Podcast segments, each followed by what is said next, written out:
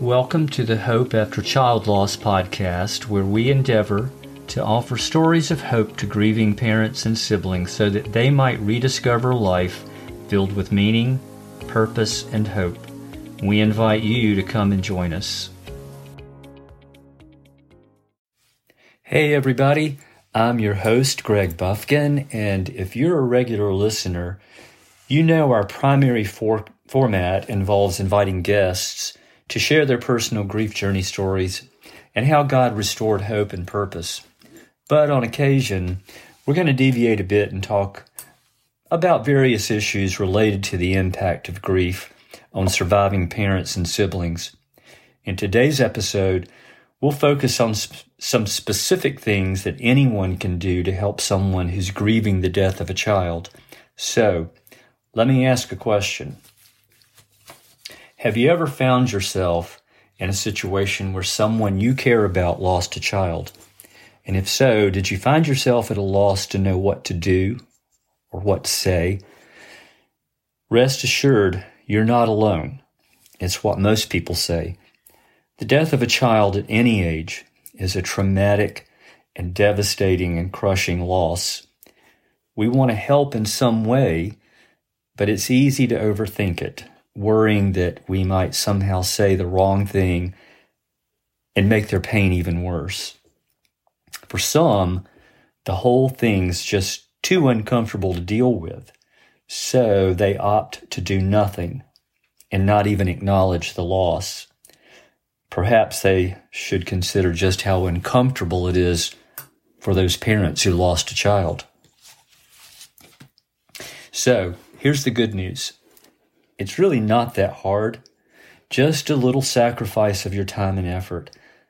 And because my wife and I lost our son Ryan, we can offer some pers- personal, real life perspective that we believe can equip you to confidently and compassionately reach out and help.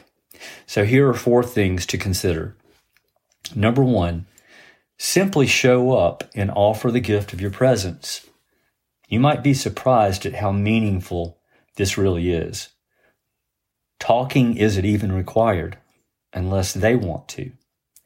And if they do, try to listen more than you talk. And if you do talk, please don't offer advice or verbal band aids to try to help them feel better because neither helps, but either can actually be hurtful. Number two, avoid asking how they're doing. It's kind of a no brainer when you think about it. They just lost their child. So no matter how they respond, no matter how they appear, I can assure you that they're not really doing well. Instead, just let them know that you're praying for them and really do pray for them. Let them know that you're there for them and and please don't tell them that you understand because you lost a spouse or you lost a parent or a grandparent because you really don't. The death of a child is a uniquely traumatic grief. And number three, and this is a big one. You know, so often very well meaning people will say something like, you know, if you want to talk or you need anything, just call me or text me anytime. Sounds good, right? Well, it certainly it certainly does seem kind and compassionate, but there's only one thing wrong with it. It puts the burden of responsibility and the burden of taking the initiative on them. Decision making and initiative taking during those early days and weeks of grieving can feel quite impossible. So you'll need to be the one to initiate that call or text because they simply cannot. And then there are the practical things that you, you can consider. If you notice that their lawn needs to be mowed, or if there's a, a pile of dirty dishes or dirty clothes, just take care of it for them because they probably won't ask you. And number four, this might feel a bit counterintuitive or awkward at first, But most grieving parents really do want you to ask about their child and to hear you say their name because it's one of the sweetest sounds in the world to a grieving parent's ears. Grieving parents fear that people are going to forget about their child. Now, I would caution you to to not ask about how their child died because, you know, it really doesn't matter.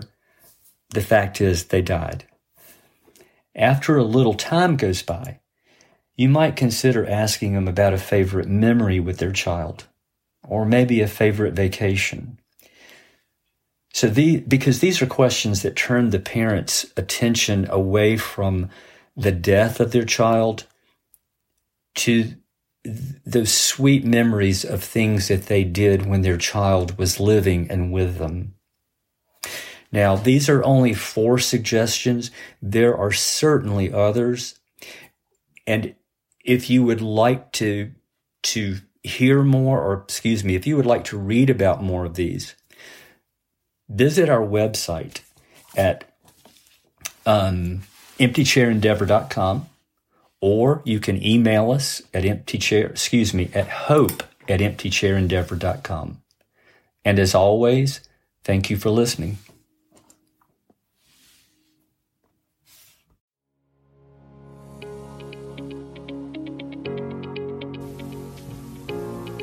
If you find our podcast meaningful, we invite you to follow us so that you can automatically receive the latest episodes.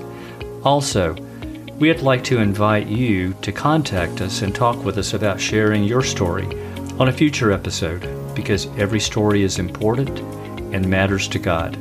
Please reach out via email at hope at emptychairendeavor.com. That's hope at emptychairendeavor.com. And as always, thank you so much for listening